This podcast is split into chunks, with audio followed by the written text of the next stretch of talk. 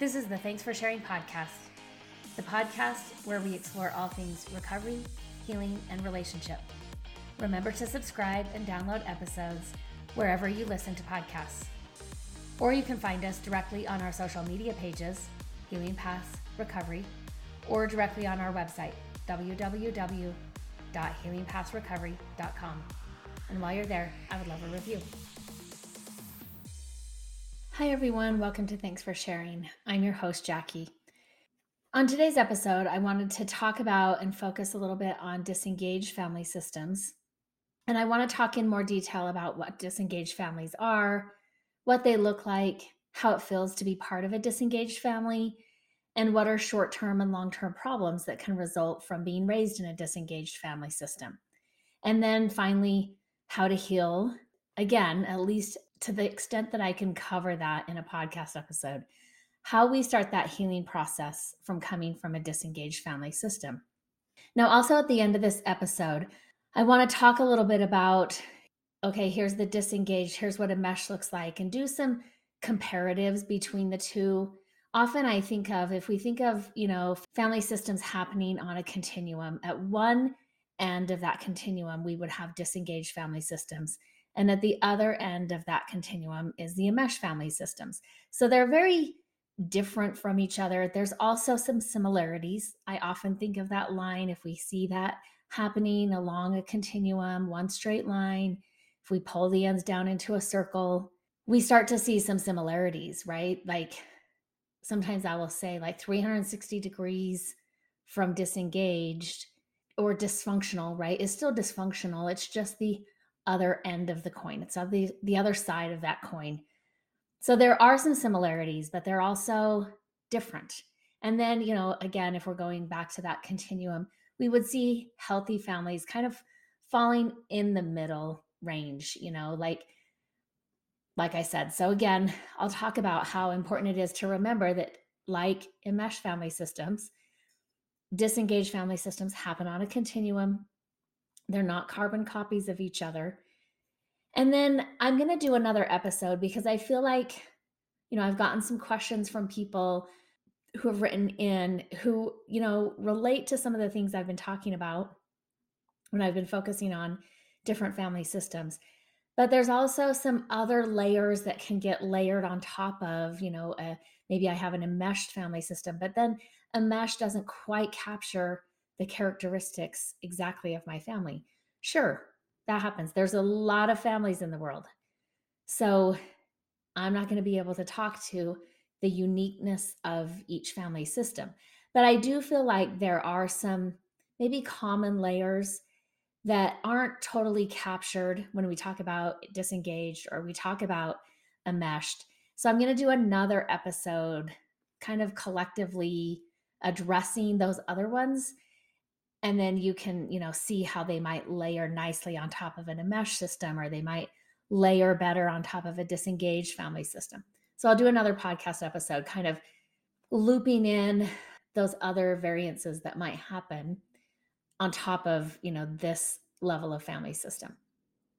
So let's start off with a definition of disengagement and then talk about how it relates to relationships in general and then specifically how it develops in families so to disengage means to release from attachment or connection, to loosen or unfasten.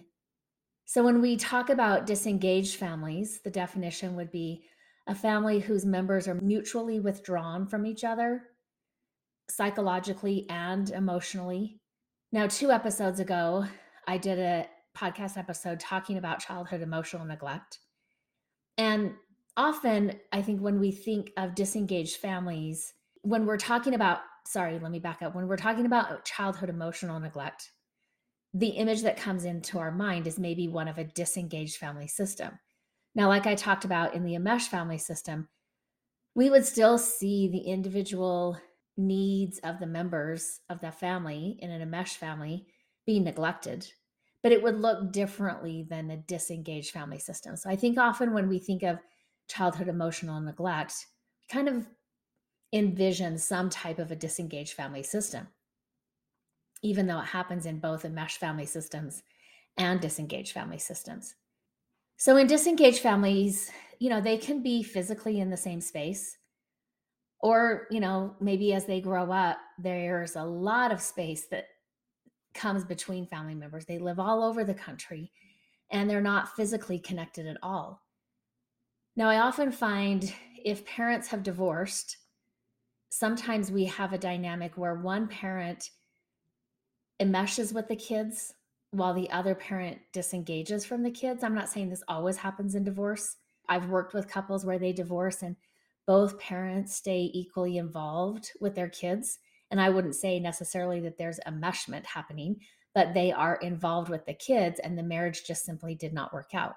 But they are very effective at co parenting. But in some families where there is a divorce, one parent tends to enmesh with the kids and the other parent disengages from the kids. So in that case, kids are going to experience both enmeshment and disengagement. They can, you know, feel either of those. I was actually an adult when my parents divorced, although they could have divorced, I would say. I mean, the reasons to divorce, other than it would have been the 1970s, but reasons for divorcing were present probably from the time I was born. I don't know.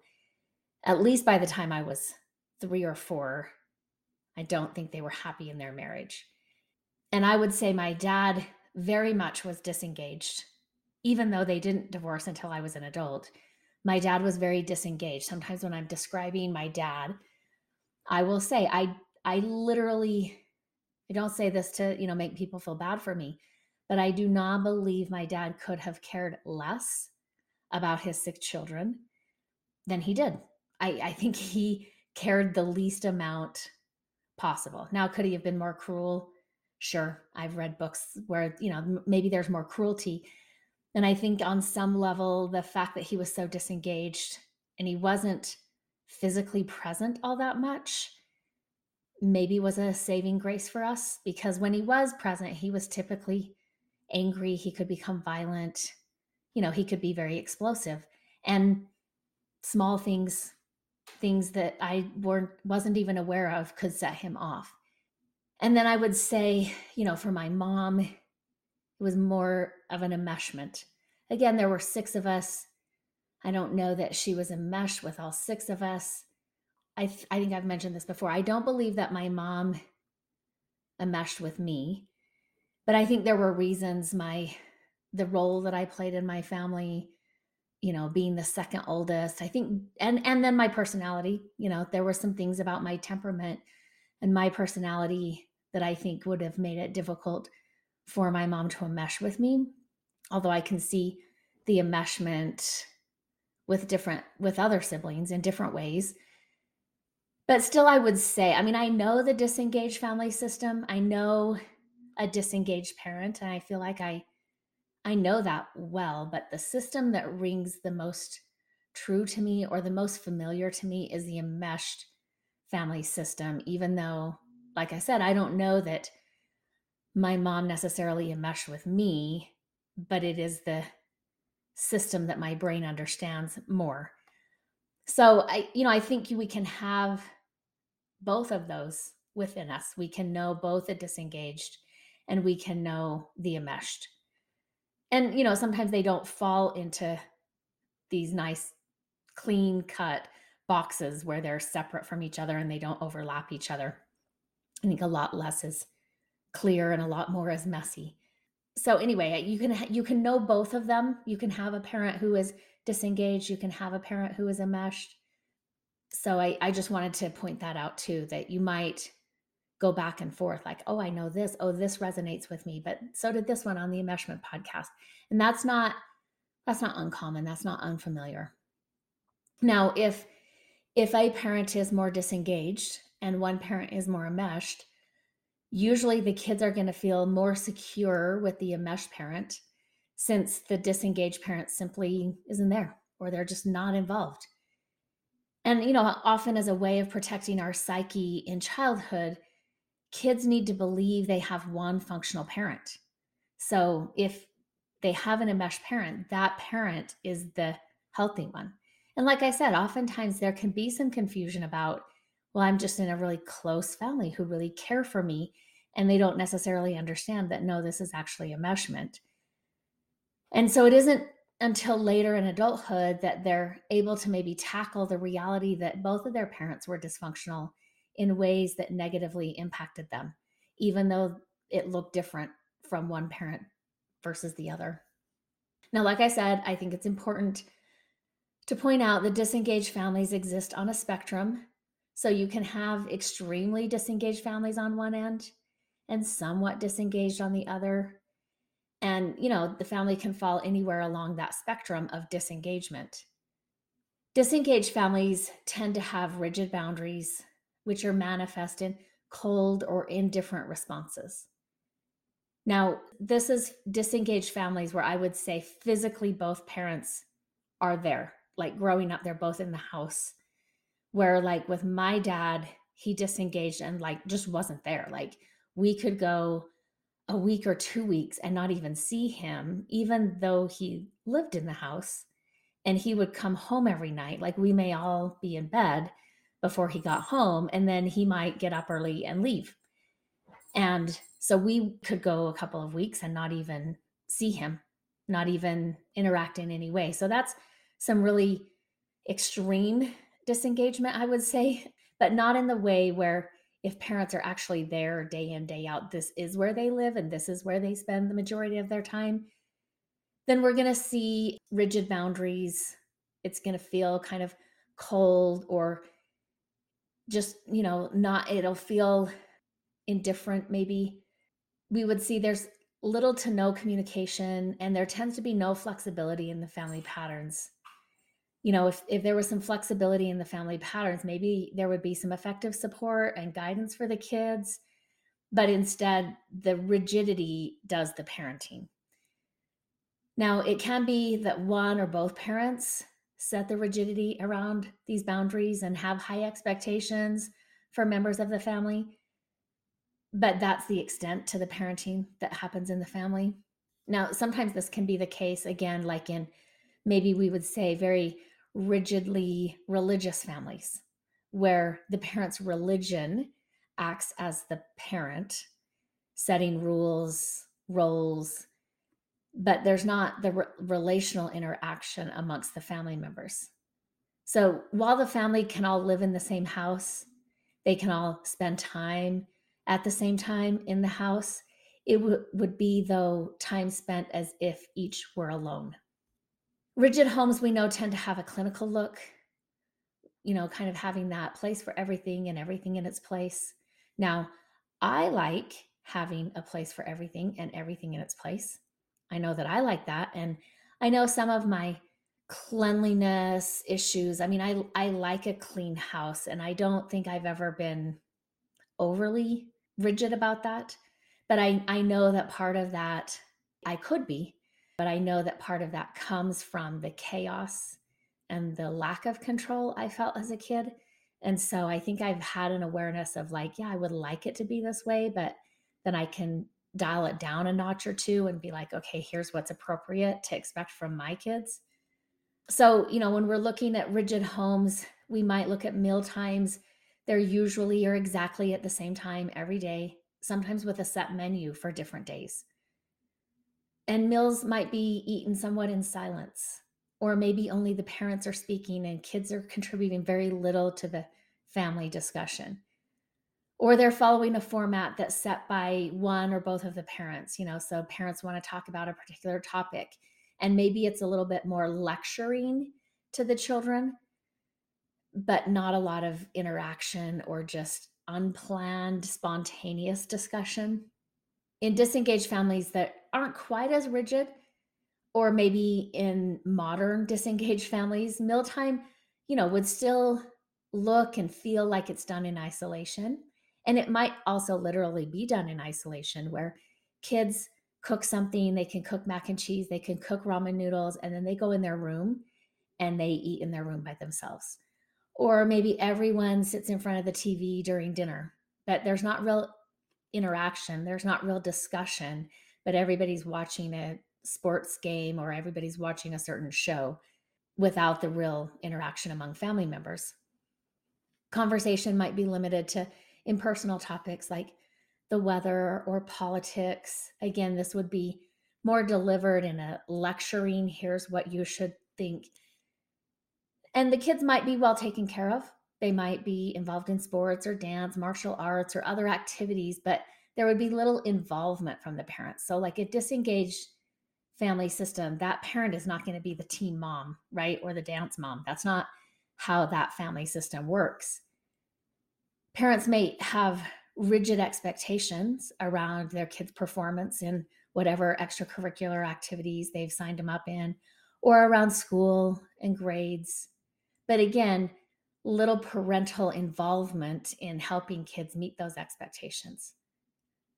Parents might know the friends of their kids, but really not be much more involved more than that. They probably wouldn't be the hangout house, or they might not really know what their children do outside the home or who they do those things with. In disengaged families, there's little feeling of nurturance, and parents often lack emotional attunement with their children. Occasionally, families could be rigid in emotional structure, but not visually rigid. So, what we would see isn't necessarily, it doesn't look really controlled and really rigid, but internally, they are experiencing it with a lot of rigidity. And in disengaged families, members of the family function as distinct entities rather than being a part of and connected with the whole family system. So, children in these families often feel lonely, they often feel isolated. Family members learn to live very separate lives with very little expectation of any connection. Physical abuse is possible within these families. It's not necessarily a given, but it is possible. Emotional abuse is more of a certainty because, again, when we're looking at that emotional attunement that isn't happening in disengaged family systems, we would say, yeah, that's a, that's abusive. Those kids need that emotional attunement, and the parent isn't giving that, isn't providing that, and that is abuse. And then also sibling incest is possible in these families because because the parental responsibility is limited. Maybe, you know, there's mental health issues going on, maybe one or both parents struggle with depression or they're just so involved in activities outside the home, work, social, you know, responsibilities that they're not really noticing what's happening in the home. And the children are attempting to create some type of connection maybe amongst themselves with each other or they might attempt to act in sexual ways with their siblings in order to escape these feelings of loneliness and isolation. Disengaged families, we know, also can produce children who are potential victims of pedophiles or other types of people who prey upon and take advantage of others. And this isn't just limited to the childhood years. Because their parents are distant but imposing figures, children may seek closeness or affection from any adult who's inclined to oblige. And children in these families tend to lack and then let, later reject guidance, which can also make them vulnerable to being the victims of others. Now, I will say family incest is also a possibility in enmesh family systems because there's so little room for personal privacy, personal boundaries, and there's frequent boundary crossing of the members within enmesh family systems. So, you know, sexual incest, that sibling incest is possible in both disengaged and in enmesh family systems but the underlying motivation behind it would be different depending on the family system. So i want to talk for a minute about disengagement versus enmeshment. So with enmeshment when we're talking about the emotional bonds between family members it's intertwined there's not a lot of separation. On the opposite end of the spectrum with disengagement Disengagement occurs when family members are completely emotionally separate from one another.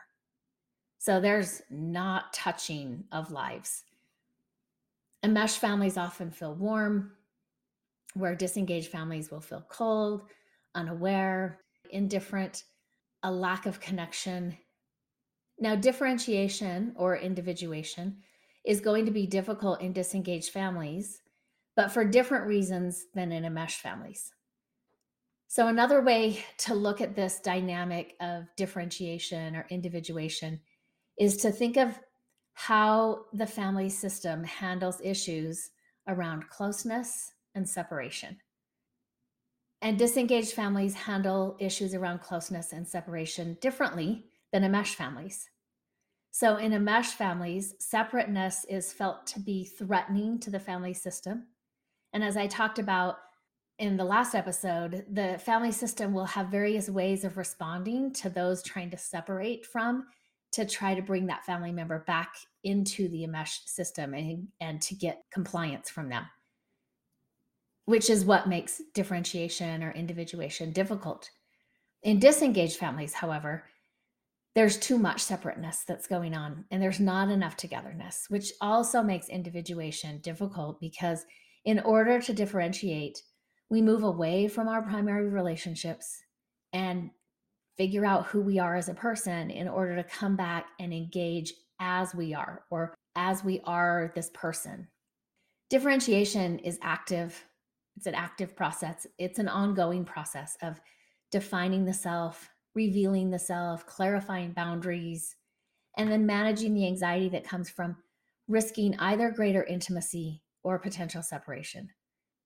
So when relationships have felt smothering and love came at the cost of self, as in enmesh families, or on the opposite side, when relationships were hard to access and we were continually left with a feeling of distance and disengagement from our primary relationships, our need for attachment and connection can override our need to differentiate and develop our authentic self.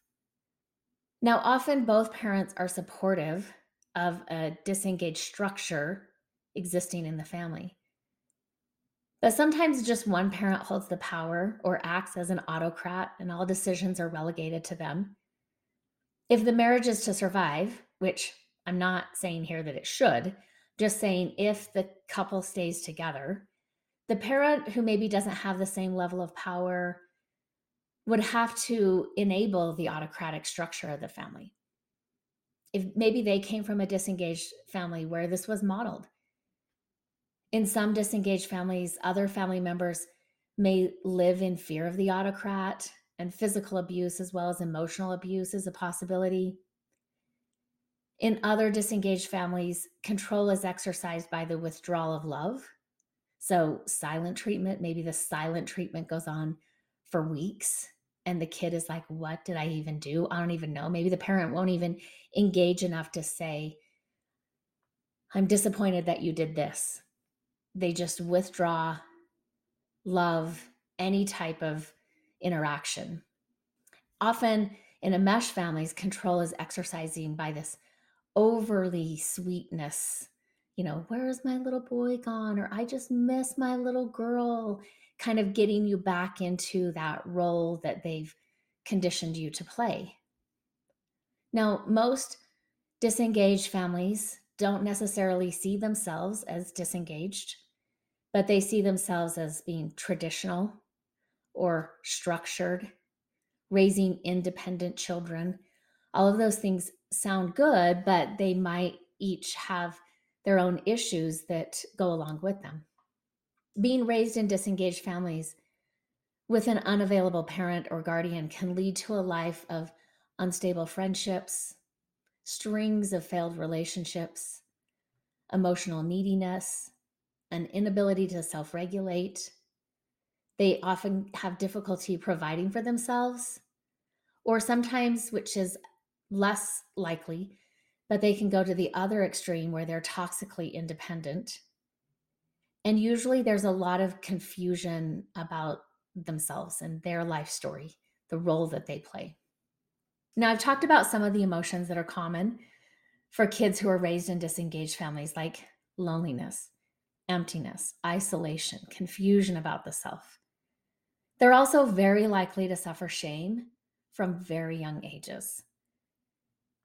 Now, you might be surprised to learn, maybe you already know this, that babies can feel shame, but they do. They don't have the cognitive capacity or linguistic skills to express it in words, but you can see it clearly if you watch. There's also been a lot of infant research that has shown that babies are capable of feeling shame when their emotional needs are not met. So, shame can begin at a very early age. And when shame starts at such an early age, it often becomes a primary emotion. So, they often grow up feeling lonely. They might be described as shy, and they have a sense that they don't deserve to be loved that something is inherently wrong or flawed within them. And then their own emotional withdrawal from other relationships can, in fact, make it difficult for them to connect with others, which perpetuates their cycle of loneliness and shame and the belief that they aren't deserving of love, which is really tragic when you think about it. Now, of course, many unforeseen things can happen in a lifetime for kids from dysfunctional, disengaged family systems, and they might meet others who are able to reach beyond their withdrawal and their isolation to form important emotional bonds. If I'm working with a client, though, I usually will tell them, like, I don't recommend waiting for this to happen. That's putting a lot of responsibility on this other person. And sure, is it possible? Yeah. But let's not act as though it's probable sometimes this can result you know this need for somebody to show up and reach beyond their wall of withdrawal and isolation can result with them spending a lot of time in fantasy developing addictions to numb or escape the emotions that are present. Growing up in a family where there is emotional disengagement presents emotional challenges for the individuals in the family with shame being one of the primary challenges so, as kids in disengaged families grow up and get older, they often struggle with self esteem issues. They're more likely to get caught up in a bad crowd. They're more likely to try drugs or to experience teenage parenthood themselves, to become parents in their teens. As adults, they often find it difficult to hold steady employment or find healthy relationships and financial stability all of which are kind of indications of some system showing up and being consistently safe and available to them.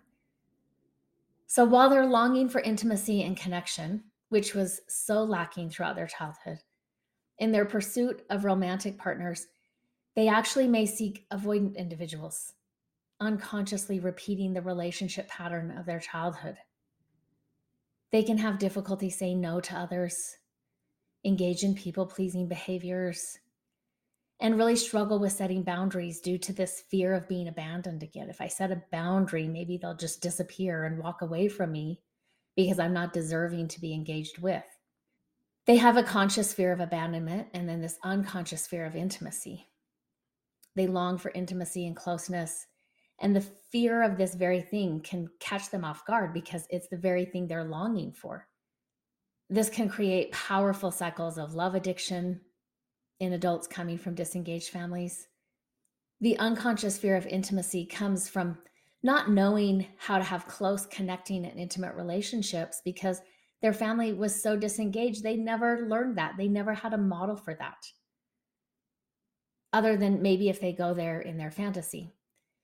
They may also seek inappropriate or unhealthy role models to substitute for the neglectful parent again, unconsciously recreating some of the trauma and pain of their childhood. Again, I'm going to quote Pia Mellody here again in her book, Facing Love Addiction. She says, quote, our notions about how to live life come from our connection with caregivers. Abandonment experiences leave children with the message of worthlessness, as well as a distorted sense of how to care appropriately for themselves. Love addicts usually didn't have enough appropriate bonding with their caregivers and probably experienced moderate to serious abandonment or neglect in their childhood. Young children feel loved to the extent that somebody takes care of them. Caring transmits the message you're important, you matter, and you're loved. When children do not get enough connection and nurturing from their parents, they experience serious difficulty with self esteem. Love addicts usually experience much deep pain and sadness and an acute sense of loss during childhood because a part of themselves was denied the opportunity to grow properly when their caregivers failed to take care of them. This pain goes very deep and back far beyond the earliest conscious memories. She continues As children, love addicts experienced enormous fear because they were helpless to create connection with their caregivers. They often describe their experience as a feeling of being cut off and also of being extremely empty because they weren't filled with nurture by their caregivers. And because they weren't nurtured for who they were, they had trouble being or liking their natural selves. In addition, many were angry because their needs went unmet. Since there are fleeting moments when such children are conscious of the abuse they are experiencing, this severe degree of separation in childhood, the original neglect or abandonment experience, has an extremely toxic effect on children that extends into adulthood. The original abandonment experience is particularly filled with pain, fear, anger, shame, and emptiness. Because children from disengaged families have no place to express the emotions, they store them up inside and fire them off years later, when the threat or actual experience of being left in adulthood stimulates the accumulated emotions. Love addicts as children long to get connected, to belong to someone, to finally feel safe by bonding with people who they think will fill their gaping emptiness and banish their feelings of inadequacy.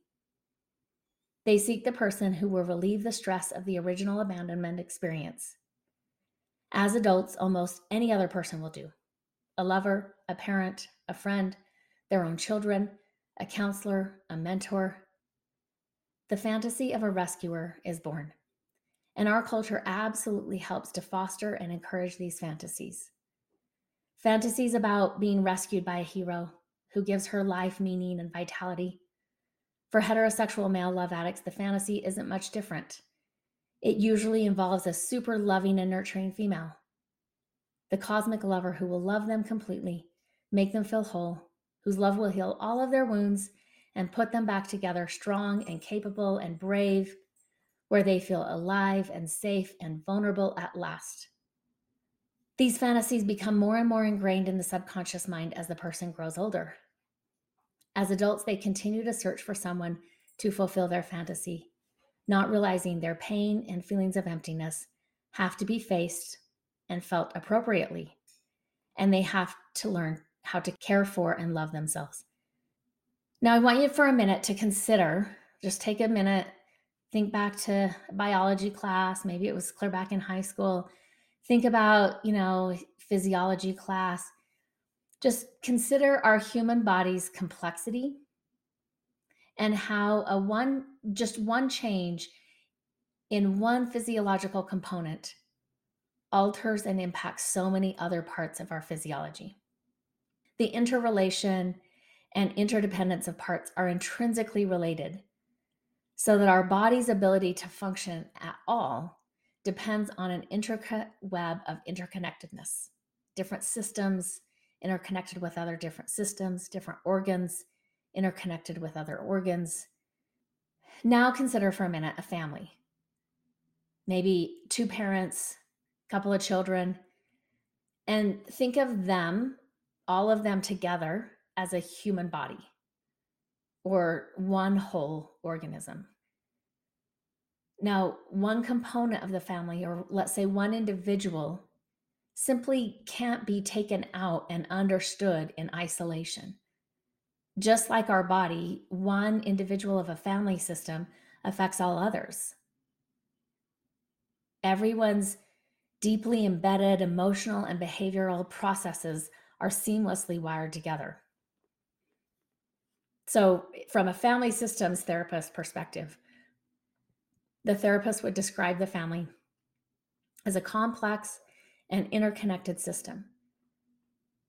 They would see maladaptive behaviors in one family member as connected to the whole family system, and therefore it's likely to affect and create what they would call disease, being at dis-ease, meaning we're not at ease in the system, in other areas if this isn't properly addressed and treated.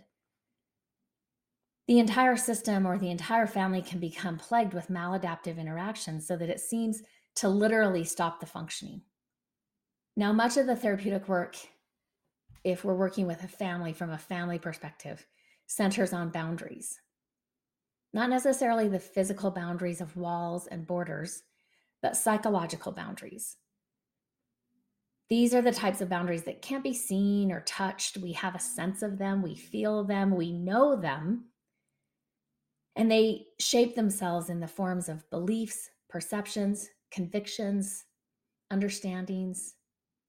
As individuals form self concepts based on beliefs regarding who they are, and these beliefs surround individuals, distinguishing them from others, starts to create this sense of otherness, right? So I'm outside of the system, I'm an other, not part of. These invisible and impactful boundaries are also drawn around groups and subgroups of people. So, if we think of a family system, think of the parents, let's have a two parent family. They surround themselves with boundaries that separate them from other couples. Maybe it separates them from their parents in a family that is healthy. This couple is separated from their parents. They're separate from their children, meaning there's not a confusion between am I the parent or am I the child? Similar if we look at like hierarchies that are created in a work system, sometimes it's easier to see it maybe outside of the family system. So let's look in a work system. Managers in a corporation have boundaries that separate them from those who report to them. Hierarchies are established for a reason. I'm talking about healthy hierarchies here, even though there can be a lot of unhealthy hierarchies where the power is misused and abused. But let's go with functional hierarchies. They're established to influence and affect the proper functioning of the group or the organization. They delegate tasks and they ensure the proper checks and balances are in place. So if we look at that system in a workplace and then we back it up and flip it and start to look at it in the family system, we would see that children are a subgroup within a family they maybe have a boundary around them that makes them separate from their parents, right? They are the kids, they are to be cared for, they are to be nurtured and attuned to. And whose job is that? The parents or the managers, those higher up in the hierarchy. So ideally, the child subgroup holds less power than the parents and also is able to give feedback and ideas or opinions to the parents that the parents will take into consideration. So, family systems therapists often are confronting families and situations where boundaries have become crossed, where the boundaries are distorted or non existent. Because we know that these types of situations are what lead to dysfunctional and unhealthy relational patterns. Now, there's many types of boundary problems within families probably as many problems as there are families. So, just for a minute, let's reflect on that. There's approximately 9 billion people on the planet. And if we say, let's just say the average family size is four, then the number of families would be approximately 2.25 billion. So that's a lot of different compilations, issues, complexities that we can have going on. Family systems therapists, though, assess families for boundary problems along a spectrum, placing boundary problems between the following two extremes. So, again, this is that continuum I talked about at the beginning. So, they're looking at boundaries and anything along this continuum with enmeshed families at one end, enmeshment families like exhibiting signs of smothering, oversharing, caring that reaches beyond normal right? In enmeshed families, boundaries don't allow for individuation. They're too fluid, they've become crossed, and often they're distorted. And boundaries are constantly crossed in numerous ways in enmeshed families. And then on the other side of the continuum, we see disengaged or detached families. Families that share little to nothing, typically over rigid families. There's little to no communication. There's no flexibility in family patterns to accommodate effective support and guidance of the kids. And then rigid families typically have one authoritarian individual in charge of all the others in the family. Most decisions are decided by the one in charge without negotiation, compromise, and influence from other family members. In family systems, you can have rigid enmeshed families or you can have rigidly disengaged families. Either of these has one person who's at the top of the hierarchy and who holds power and authority in the family. Now, the family could lean more towards enmeshed or the other way towards disengaged, but is still rigid in how the dynamic is organized and how boundaries are expected to be adhered to and how the dynamic functions.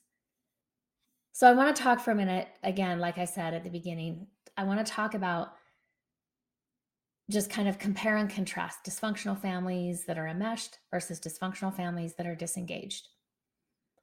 So, some of the things they have in common, like on that continuum, we would say that continuum maybe is of dysfunctional families. Both would fall under that umbrella or both would fall on that continuum. In a dysfunctional family, members tend to communicate poorly. They don't tend to listen well to each other. They talk at each other instead of with each other. Individual feelings are not recognized or validated. Parents tend to lecture rather than participate in shared conversation. So that's kind of indicative of dysfunctional families. Now, in an enmeshed family, family members are discouraged from having thoughts, ideas, or beliefs that might threaten the way their system currently operates. Parents devalue input from the children that questions or challenges their established authority. In disengaged families, they simply don't take the time or have the interest in pursuing communication. Family members live not in community, but in some degree of isolation from each other. And there's little mutual accountability or responsibility, except in areas that pertain to daily maintenance or survival. Now, let's talk about boundaries. Boundaries define who you are, where you end, and where others begin. Boundaries in relationships are what distinguish each person as an individual with separate thoughts, behaviors, and feelings. In an enmeshed family, boundaries are rigidly placed around the entire unit, and the most powerful individuals in the unit control the whole system. Family members are encouraged to keep and protect family secrets, in an enmeshed family, there's a lack of privacy and members intrude and interfere in each other's lives freely.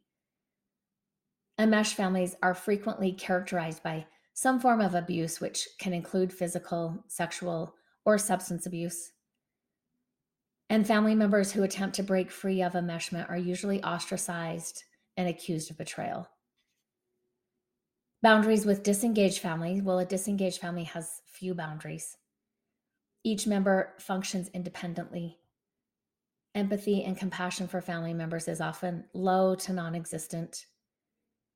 In contrast with the enmeshed families, over involvement in each other's lives, the disengaged family, there's no sense of cohesiveness, no sense of family loyalty.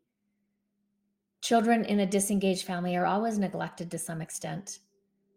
Physical needs may or may not be met, but emotional needs are typically neglected. And just as the enmeshed family exerts strong control, the disengaged one has no internal control mechanisms, and members tend to react to the community outside the home rather than living in community within the home. Now, performance based identities, let's talk about that in terms of enmeshed families. In the enmeshed family, members tend to be manipulated or coerced or even shamed into protecting the family. Individuals can feel a tremendous amount of guilt when they fail to live up to the expectations of others. Children often have roles that have been scripted by parents, they might even be parental roles. And these roles predetermine how they should act in certain situations and how they deal with outside threats to the family system. Children who grow up in disengaged families are not taught self control or how to set personal limits on their behavior. They're generally starved for attention, and soon they learn they can obtain it through negative behaviors. Teenagers will shoplift or wantonly destroy the property of others, Often, children growing up in disengaged families will be involved with vandalism or petty theft. And these can be performance based behaviors that provide individuals this sense of importance or this sense of being seen, but it's not necessarily in ways that lead to individual growth or lead to the individual growing into their potential. Let's talk about emotional maturity. So, family members living in an enmesh system are not given the opportunity to develop emotional maturity. Sharing personal feelings is a taboo that tends to threaten to expose this family dysfunction. Love is a twisted emotion, often conveyed as conditional, dependent upon whether a child complies with the familial expectations. Children who grow up in an environment where there's no emotional security can reach adulthood without being able to label or express what they're feeling appropriately. And there's no emotional validation, which means there's no emotional safety. In disengaged family, there's little emotional maturity, if any. There's little, if any, expression of affection. Children grow accustomed to fending for themselves, and there's no emotional role model. Or maybe there's a negative emotional role model, like if there is abuse happening you know it can be yeah they get emotionally out of control and so who would want to have emotions? They don't have another model of emotions that isn't at that extreme of raging or violence. Disengaged children become streetwise. They learn how to survive on their own and they're often resorting to unconventional or lawless methods feelings are a luxury that they can not really afford because giving into a negative emotion can jeopardize their survival. Let's talk about denial and dishonesty. So, both enmeshed and disengaged families tend to live a lie. The enmeshed family preserves the appearance of normalcy and closeness while hiding the severity and the source of its dysfunction. The disengaged family denies the existence and the importance of the family unit. They kind of live more as they're just l- some people living in the same house instead of a family unit. So, in a disengaged family, the members lie not only to others, but to themselves. Actually, this happens in both family systems, enmeshed and disengaged, where the family members lie to others, to outsiders, and to themselves.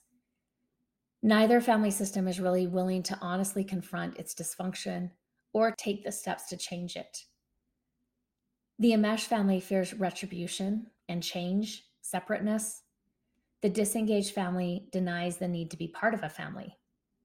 Dysfunctional families generally have one or more dynamics that tend to permeate the entire system and alter the way in which every family member would normally function. These dynamics can include drug and alcohol addiction or other addictions, mental illness, poor parenting styles, criminal behavior, some families have little chance to develop normally because of something twisted and unhealthy that forces each member to abandon their dreams, abandon hopes for the future in favor of developing coping mechanisms that will focus on self preservation. Dysfunctional families don't tend to thrive. Instead, members spend their lives trying to find ways to simply survive. Now, as humans, we are emotionally resilient. So we know isolated incidents are not permanently scarring. Or if the primary caregiver lacks attunement, maybe there's other relatives, other people in the community who are around who are loving and pay attention to the children in a loving way. We know that this can mitigate the damage of a disengaged or an overly enmeshed primary caregiver.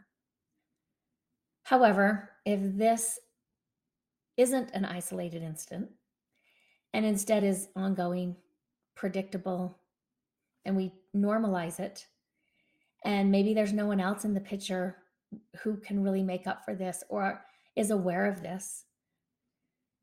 Emotional disengagement can cause children to feel very lonely, and ashamed of their own need for emotional connection and love. So, what do you do? If you grew up in a family where you felt ashamed of your basic need for love and emotional connection, it can be really hard to ask for help. One of the things that is essential in overcoming this toxic shame is to talk to somebody about what you're feeling. And I get this is hard because when we feel shame, the last thing we want others to know about us is what our shame is saying about us. Or we may have a level of comfort in hiding if we came from disengaged families. And talking to somebody else about our feelings and about our inherited shame is stepping out of our shadow and shining a light on what happened or what didn't happen. Now, again, I'm going to say it probably is not going to be helpful to talk to other family members about this. We may want to. After all, they grew up in the same house as us. So, who could better validate our feelings or our reality? Or maybe it's an aunt and uncle who grew up parallel to us. But if they're not in a place where they've broken down their own denial, we'll actually feel more crazy if we turn to them for some validation and to be seen as part of our healing. It is important that we find a safe environment in order to open up, talk about our experience, what that was like in our family, how it's still impacting us today. This can be 12 step groups, can be therapy groups where we can hear other stories. We can hear what happened to them. And we like them. We admire them. We look up to them. We can share about our experiences, knowing that they can understand this. This is a place of understanding. Maybe, you know, they can validate for us what happened and vice versa. We can validate for them and we can start to see this wasn't about them. They're a great person. They didn't cause this, and what happened or didn't happen is not about their value or worth as a human being. I know right now people have their feelings about social media. Maybe not just right now, but you know, that's been a growing thing. People and their angst or their complicated relationship with social media. And there's some valid reasons for that. I'm not negating that. Just saying, I do see clients of mine utilizing certain pages on Instagram or Facebook, following different professionals on YouTube who are putting out some really great content that speaks to them, that resonates with them, and helps them understand and articulate their experiences and starts to give them hope for their own healing. So I think that can also be a, a way that we start to talk to others or start to understand what happened to us. And then I think we can also, you know, I wouldn't be a therapist if I didn't say we could talk with a therapist, which in many ways is probably the safest in that therapists are bound by confidentiality. And I think most therapists are in this field not to hold you in judgment, not to blame you, but are in this field to help you move towards healing. Hopefully, they've done their own work toward their own healing so they know what that path requires. They can help you move towards healing and help you understand what happened to you, why you do the things that you do. The feeling of shame can be so ingrained that we often don't expect our life can change. However, I just want to say many people have been helped to overcome these feelings by therapists who understand how to work with individuals who grew up feeling ashamed of their basic need for love and nurturance. So it is possible. The second thing that is essential in healing is to reassess the sources of shame. Now, as kids, we're prone to interpreting our experiences in an egocentric way. I'm not saying here that you know, right now you're choosing to be self centered or selfish. But the reality is that kids are actually quite egocentric. They see things, all things, through a lens that it's about them. And they also lack perspective, they lack an adult perspective. So when things happen to them, it's common for them to interpret it in a way of saying, I caused this unless somebody else is there saying this wasn't about you, this wasn't your fault. Obviously, that's not happening in disengaged families. So, in that egocentric way, they see them as somehow causing what is happening. Now, it's also important to note that children will choose shame instead of blaming a parent. So, an important step in healing is to question your version of your life narrative. Understanding it was the version that you could live with, and it served you well for however many years it served you well. But it was not an accurate version, and it's not meant to serve you forever. So, questioning the conclusions you've drawn, especially if the conclusions began to be drawn in childhood. And then we have to stop believing this version of the story where we're the villain and we're the reason things went so wrong. Maybe one of the conclusions you have drawn is that you're burdensome, you're too much.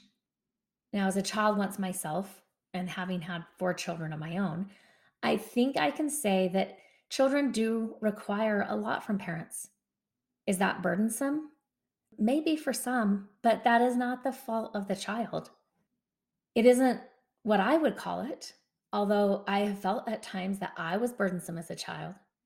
And that belief of being burdensome can resurface now and again for me, or feeling like who I am is too much. That's a conclusion I drew from some of my early life experiences. And I can say now with certainty that this was entirely the wrong conclusion to draw. Although I understand my childish interpretation of the events that happened, I can also go back and see now it wasn't accurate. Leaving the conclusions we've drawn unchallenged is a tragedy. Going back to the stories that are intertwined with our wounds and with our trauma can be painful. But we have to go back to understand with more accuracy our life narrative. We have to go back with our adult perspective and our adult understanding to reassess our childhood telling of the story. We have to go back for our younger self. Healing shame is a core piece of recovery work. Now, although you might not feel it right now, just take a moment, take a breath, and know you deserve to have an emotionally fulfilling life. Taking the first step might be the hardest, but it can also be the most important step in overcoming a life of shame and emotional deprivation. At the end of this episode, I want to remind you that your story matters. Remember, there's something meaningful in every chapter. Don't wait to share your story until it's finished. Until next time, Jackie. The legal stuff. This podcast is solely for the purpose of information and education and does not constitute therapy, nor should it replace competent professional help. Prayer of the Perfectionist Nobody has time for perfection. We are pursuing progress. Help me to remember the only step I need to focus on is the next right step for me. Help me to remember that life is a journey. Help me be able to separate all that I am learning from all that I have to do. Help me to remember that I'm not alone. I can ask for help. Help me to strive for frequent awakenings, not mastery. I am enough. Amen.